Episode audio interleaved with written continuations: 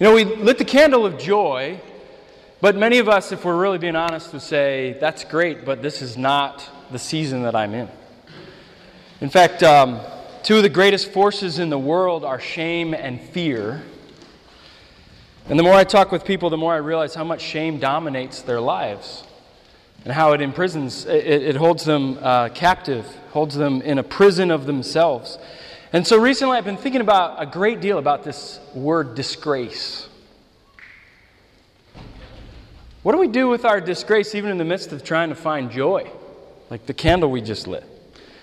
Now, thinking about disgrace, you know, if we think about it as both a noun and a verb, right? So to experience disgrace is this loss of some sort of reputation or respect because of some sort of dishonorable action that happened either to us or we've done it to someone else.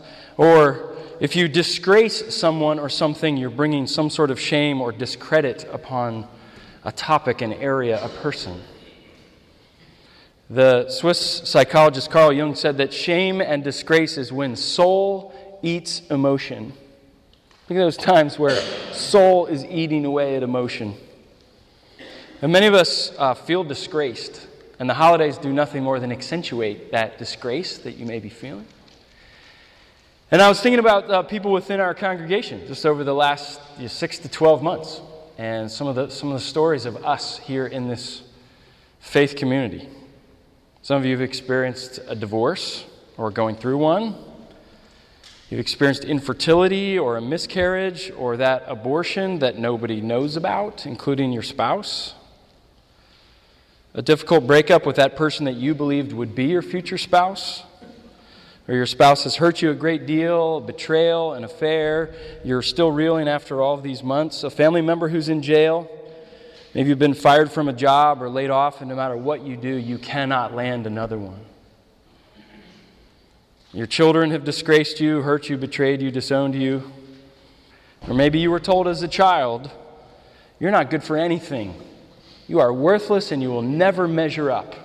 And it's taken you years to try to peel that baggage off. An addiction that's been exposed, or an addiction you've had for years and you just can't shake it off or you've been sexually abused or sexually assaulted or sex- sexually shunned. And so you've put on the mask to hide this disgrace. And even in the mask wearing, maybe you're exhausted and it feels duplicitous and it feels hypocritical. Now, these are not theoretical issues, these are real issues in our community. So, what do we do in the midst of lighting a candle about joy but feeling disgrace? Throughout the history of the world, God seems to have a soft spot in his heart for disgrace and for the disgraced. In fact, the Bible talks about disgrace over 85 different times. This is not a common, uh, an uncommon theme in our Bible. Even more, God's story is full of disgraced people and disgraceful people that he rescues and then he actually says, I want you a part of my plan.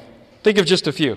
Moses' anger was so great he couldn't control his anger. He needed anger management classes, but he didn't get to those classes, and it led him to actually murder someone. Thought he could hide the person in the sand. No one would see it, no one would notice until he was exposed and realized someone saw it.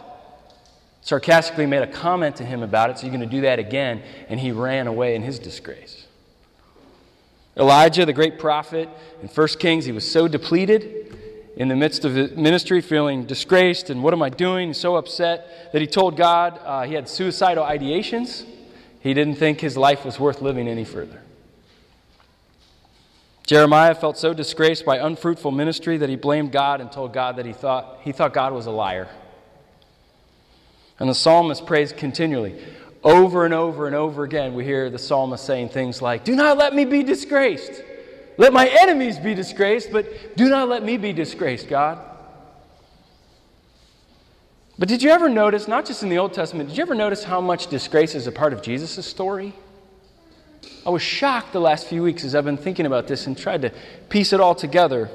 Think about Mary and the disgraceful situation that she's in. Let's take off the, the rosy Christmas glasses of sentimentality that we wear this time of year. Let's really feel the disgrace of this situation. Engaged to Joseph, she finds out she's pregnant. How much fear and trembling does that cause for a teenager who finds out she's pregnant in that culture? I was on a trip out of state uh, not too long ago, and I bumped into someone who used to be a part of Renew. and she's since moved out of the area after graduation. And I hadn't heard from her in a long time, so it was great to see her and grab a few minutes with her um, at an event we were at. And I saw her and I just said, Hey, how are you doing? And she said, Well, uh, I'm still single. And she looked at her belly and rubbed her belly, belly and said, um, But I'm going to be a mother. And she looked back up at me and quickly averted her eyes and looked back at the floor. And I can still see in my mind the look on her face. And she tried to smile, and her smile was the best effort she could give to try to cover her shame and try to keep from cracking and falling apart in front of a group of other people that she knew. And I realized in that moment, that precious moment, that I, the best thing that I could say in that moment was not to say anything at all. And I just tried to hug her and hold her tight in a way that Jesus would in that situation. And as I hugged her and held her, I wondered if this might be what Mary felt. But even more so in that culture. How do I tell Joseph? He'll never understand me, he'll never believe me. How will I tell my parents? They'll kill me, or maybe at best disown me. Where can I run away for nine months or longer? She knew the disgrace that she would experience from the culture. In fact, in Matthew 1, there's an important detail that we haven't seen, maybe haven't seen before. Because it says this because Joseph, her husband, again, sort of fiance on steroids in that first century culture, husband without benefits, you might say, was a righteous man and did not want to expose her to public disgrace he had in mind to divorce her quietly. Do you realize that the most gracious thing that Joseph could have possibly done in that situation, what he planned on doing, was to make sure Mary wasn't disgraced even more by divorcing her quietly? It was the most gracious thing that he could have ever done. You know what he's doing? He's trying to take the disgrace off of her and onto himself to divorce her quietly. He would have tried to protect Mary but he would have lost face himself. Had that plan not worked out, Joseph may never have had the opportunity to remarry because of the family shame he would have brought. He never would have been able to remarry the rest of his life if people found out about the Mary situation. Was Jesus ever teased by bullies on the school playground being called a bastard child? So there's Mary and her disgraceful situation. But think Concurrently, the story of Zechariah and Elizabeth. What's going on with Zechariah and Elizabeth here? Luke 1 tells us that another pregnancy was going on. In addition to Mary, it was her cousin Elizabeth, right? John the Baptist's birth story contains disgrace. Zechariah, this bigwig religious guy who served as a priest in the temple on behalf of uh, mediating between God and people and making sacrifices and he had the special honor of going into God's presence, something few get that opportunity to do. And here's this big wig with these special God opportunities that he gets to be a part of, and he and Elizabeth struggle with infertility. A son was your honor, and in those days, infertility and the inability to have children was considered a curse from God. So, how does a priest who's trying to connect with God also experience God's curse? This was quite confusing for Zechariah, I'm sure. Deep cultural and religious disgrace. So, one woman experiences disgrace because of her surprising unwanted pregnancy. Another woman experiences disgrace because no matter what, she can't get pregnant. And an angel meets Zechariah and tells him that despite his old age, his wife Elizabeth would be pregnant and would give, give birth to a son, and they would call him John, not a family name. And Zechariah doubts it, and he talks back to the angel. And the angel says, You've just lost the privilege to speak through the rest of the pregnancy. A disgraceful priest. How do you do your duties as a priest without your mouth?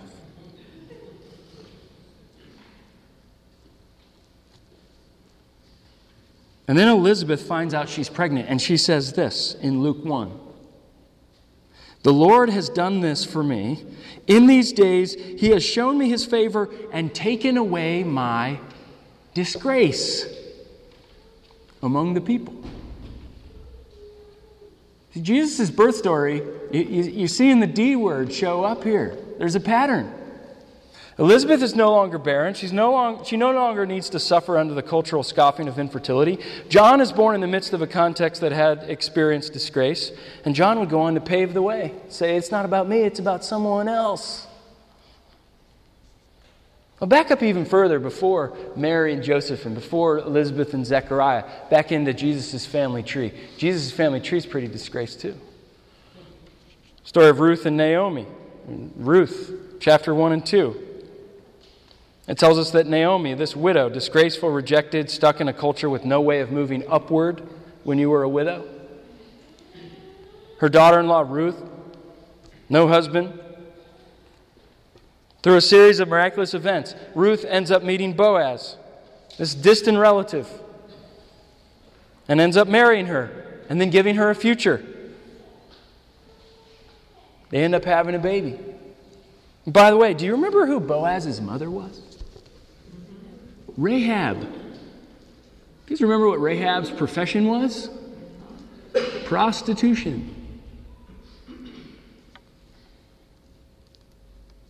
Matthew 1 5 tells us that Jesus' family tree includes a whore. Ruth and Boaz have a son. They name him Obed. Can you imagine Obed growing up and asking Grandma, Mimi, what's your job?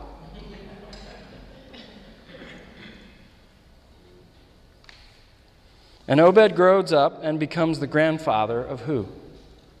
King David. King David's got a whore in his background, too. And it was prophesied that the Messiah would come from the line of David. And what's interesting is that Rahab, despite her prostitution role, she's actually elected into the Faith Hall of Fame in Hebrews 11 for actually trusting God in her town of Jericho. What's up with that? How about Jesus' family? What Jesus is born into? There's a detail in Luke chapter 2 that says that Mary and Joseph went to the temple to dedicate their newborn son like any good Jew would do. So, the eighth day, you take your son or your daughter, you take them to the temple, and you make a sacrifice, as was said, as was commanded in Leviticus. Now, if you notice in your Bible, there's a little footnote there in Luke chapter 2 when it says, They took a sacrifice of a pair of doves or two young pigeons. Anybody see a footnote there? Luke chapter 2, it says Leviticus 12 8. Like good Jews, they were just following the custom. Now, I know you've memorized Luke 12, or uh, Leviticus 12 8, but let me just say it for you, just so you have it. It says, These are the regulations for the woman who gives birth to a boy or a girl. But if she cannot afford a lamb, she is to bring two doves or two young pigeons. What does it tell us about Jesus' family? They're below the poverty line.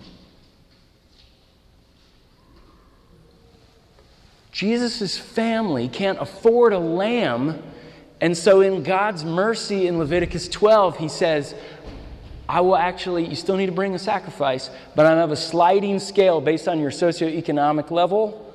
And because you're poor, you can bring birds.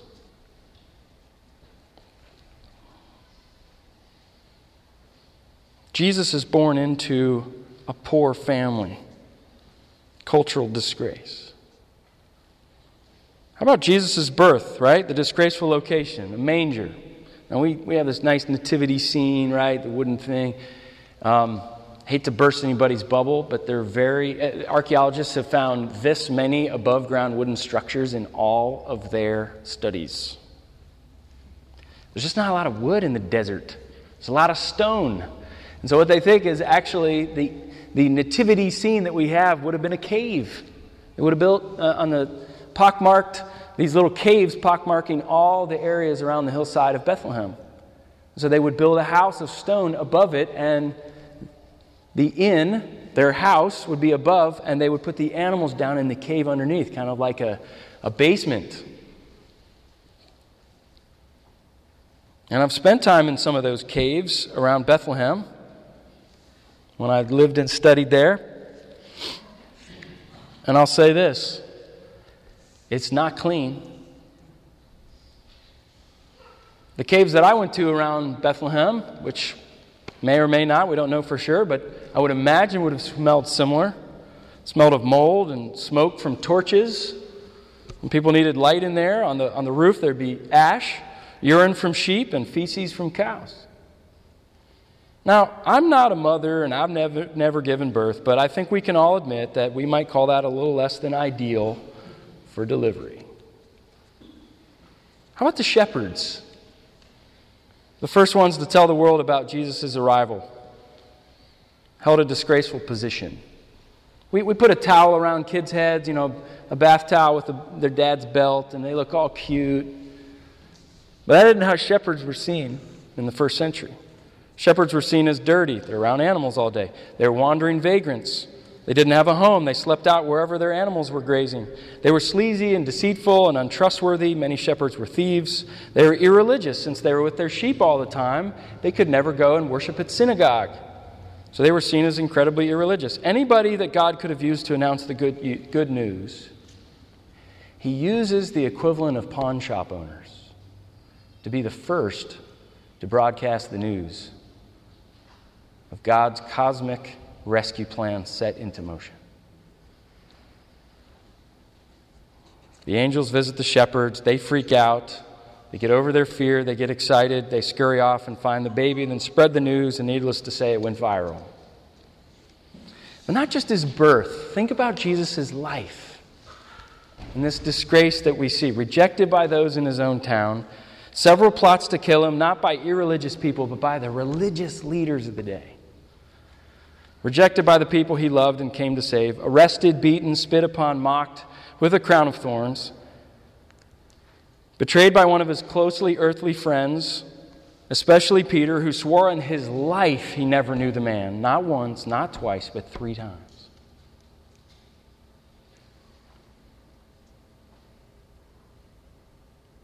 Hung naked in public to die have you ever been naked in public? Actually, don't answer that. I'm just going to assume no.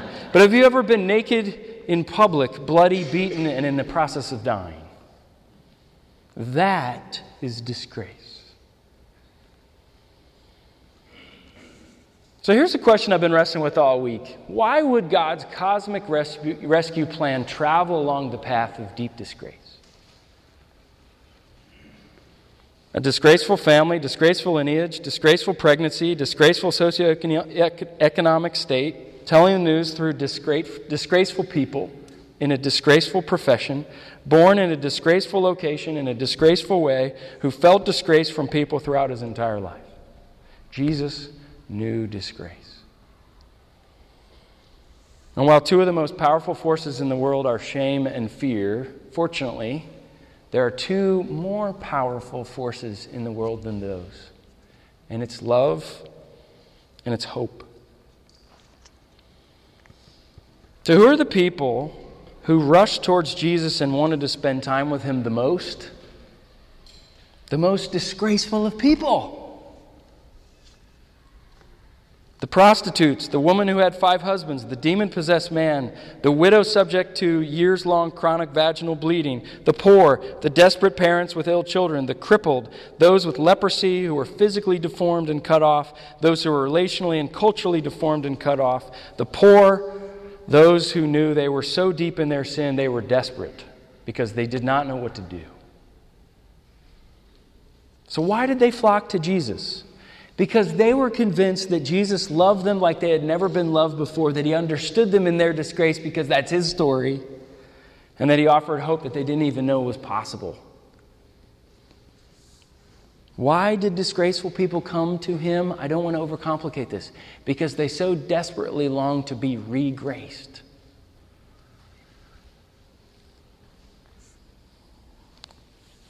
Go all the way back to the beginning in Genesis. Genesis chapter 3, the Garden of Eden, sin enters the world, right?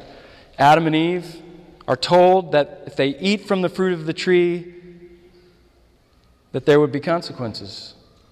And they did. and there were consequences that we feel even to this day. They rebelled, and everything changed. And Adam and Eve saw that they were naked, and then they felt disgrace, and then they tried to hide and run away. They felt disgraceful. This Advent, uh, our family's been reading through Ann Voskamp's uh, family devotionals. Beautiful artwork and great writing that's age appropriate. And uh, I think it's called Unwrapping the Greatest Gift. And we're doing it each night before bed and uh, with the kids. And it starts all the way back, Genesis, and works all the way up to Jesus. And it's been great. But on day three, so December 3rd, it said this.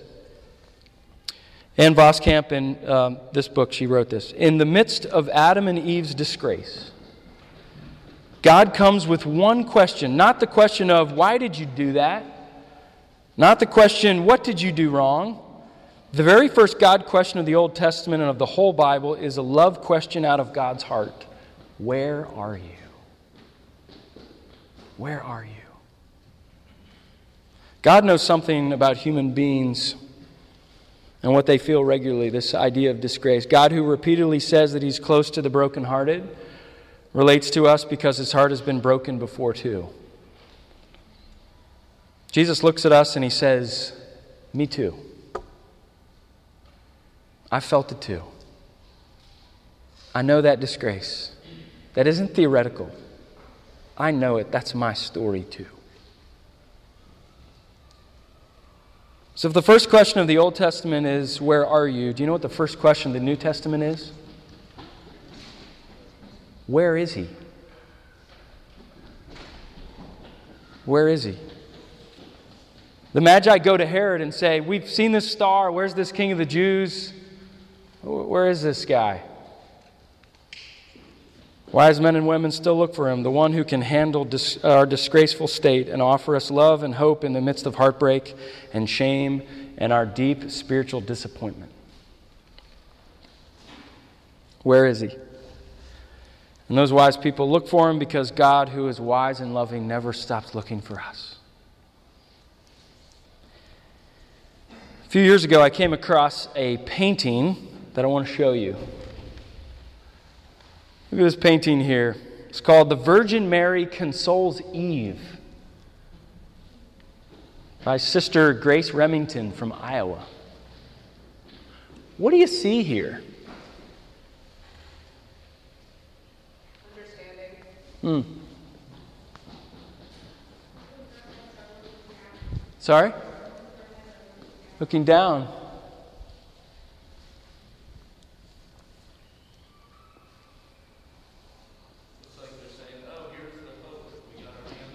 Huh. Huh. Fulfillment of prophecy. Yeah. Mary's foot is crushing the snake. Good. Whereas uh, Eve is caught up in the. Yeah. Do you guys see the feet? It's so cool. Mary crushing the snake's head while the tail's still hold of Eve.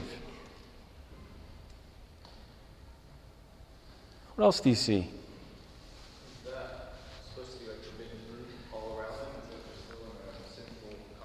Good question.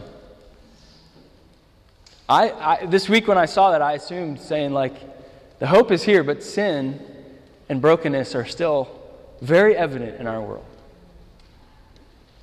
She's also still clutching it into her chest. Yeah. It's interesting, she still has the apple.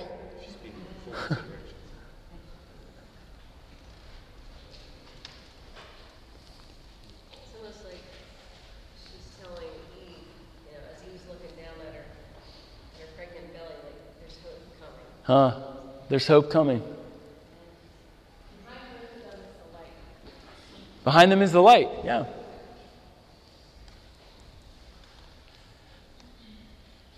So the artist of this also wrote a poem that I think is just as beautiful. And it's called O Eve. It's Mary speaking to Eve. And it's this O Eve, my mother, my daughter, life giving Eve, do not be ashamed and do not grieve. The former things have passed away. Our God has brought us to a new day. See, I'm with child through whom all will be reconciled. O Eve, my sister, my friend, We will rejoice together forever, life without end. You know, when it comes to our disgrace, here's what we must do.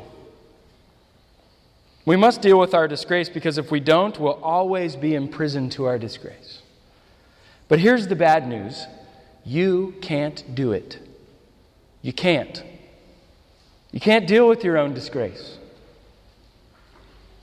No amount of counseling or pop psychology books or friends or positive thinking will handle and take away all your disgrace.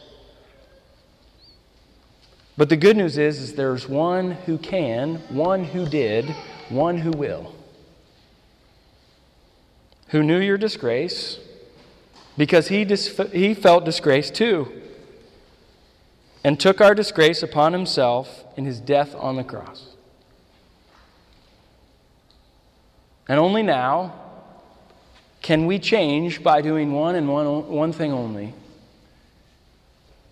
And it's shoving aside our self sufficiency and entering into faith that says, All right, you've got to do this for me because I can't get myself out of this hole on my own.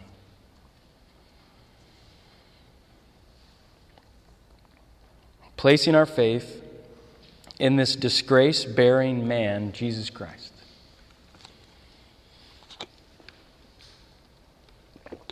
I've read this before because I think it's so moving this idea of Dallas Willard and his idea of grace. I want us to feel the scandalous element of grace. Because grace sounds great when it's theoretical. But when you get specific with grace, that's when it feels scandalous. So I want you to think about that image as we think about disgrace. I want you to think about your story and where there's great, uh, disgrace and shame in your life, in your past, maybe your present. The flunk outs and the dropped outs and the burned outs. The broke and the broken. The drug heads and the divorced. The HIV positive and herpes ridden. The brain damaged, the incurably ill. The barren, the pregnant too many times or at the wrong time. The overemployed, the underemployed, the unemployed, the unemployable the swindled, the shoved aside, the replaced, the parents with children living on the street, the children with parents not dying yet in the rest home, the lonely, the incompetent, the stupid, the emotionally starved or emotionally dead, and on and on and on. Jesus offers to all such people as these the present blessedness of the present kingdom, regardless of circumstances. Even the murderers and child molesters, the brutal and the bigoted, the drug lords and the pornographers, the war criminals and the sadists, the terrorists, the perverted and the filthy and the filthy rich. Can't we feel some sympathy for Jesus' contemporaries who huffed at him? This man is cordial to sinners and even eats with them. Sometimes I feel I don't even want the kingdom to be open to such people, but it is. That is the heart of God. And if I, as a recovering sinner myself, can accept Jesus' good news, I can go to the mass murderer and say, You can be blessed in the kingdom of the heavens. There's forgiveness that knows no limits to the pederast and the perpetrator of incest, to the worshiper of Satan, to those who rob the aged and the weak, to the cheat and the liar and the bloodsucker and the vengeful, blessed, blessed, blessed, as they flee into the arms of the kingdom among us. Grace comes to the disgraced. And we, as people, a part of a church, need to get specific about that disgrace. Because if we just keep it generic, grace feels generic. But if we get specific with our disgrace and our brokenness and our sin and our limitation, then grace feels all the more specific in our lives. And that's why we celebrate Advent. That's the hope. That's the joy. That's why we can light a third candle this morning because that's what we celebrate. So we wait for the arrival of someone who can rescue us from our disgraceful state. That's why we celebrate. You know, I think it's significant. I thought of this this week. I think it's significant that Renew this month has chosen to partner during Advent with our Advent giving with the well and worthwhile wear. Why? Because there have been women who have been caught in the human trafficking industry who I would only imagine feel some sort of disgrace So when we take our disgrace to Jesus and He rescues us not in our own self sufficiency, He's the one that rescues us from that. We then join with God to say, God, how do we be not pipes, but, or not buckets, but pipes, extending that to other people like those at the well in Worthwhile Wear? Advent is for the disgraced. Because Jesus came to regrace disgraced people, which is available to us not just generally, not just this month, but even today, right now. Now, I think in something as significant as this topic, and even looking around the room and seeing some of you moved emotionally this morning, we want to allow just a space and a time. We've got some people available to pray up here. And we want to invite those people who are available to pray to just come up and make themselves available. And we just want to give you the opportunity to say, you know what? There's disgrace that's holding me back. And right now, I just need someone to pray for me. And it can be as specific or as general as you want to be, it's all confidential. But we just want to allow space for that. So we're going to put some music on. If you just want to sit there and you want to just close your eyes and reflect and think about this or thank God or, or address it, uh, your disgrace right where you're at, that's fine. But we also know there may be people that actually say, I need this now. So we're going to do that before intermission. So we just want to allow time of reflection. And again, if you're helping pray, why don't you just come up front right now? And if you want prayer, we want to encourage you to come up front right now. And we would love to pray for you in the midst of your disgrace. God, thank you that you make us new. We don't deserve to be made new. We are Eves who've had the snake wrapped around our legs. Many of us feel like the snake is still wrapped around our legs, and yet we reach out in desperation with a little sliver of hope of wondering this hand on this woman's belly is this the hope of the world? And it is. And we need you to rescue us from our disgrace. And the world so, ne- so desperately needs some hope and some love in a world that's dominated by shame and fear. May we be people that in faith are able to push aside our self sufficiency and say, I need something greater in my life than shame and fear. And I want to trust that this idea of hope and love through Jesus is for me. And it is. And that's what we thank God for. That's what we praise you for, God, in this season of Advent. And we're grateful for that. And it's with that hope and that love in the name of the one who provides those that we say thank you. Amen.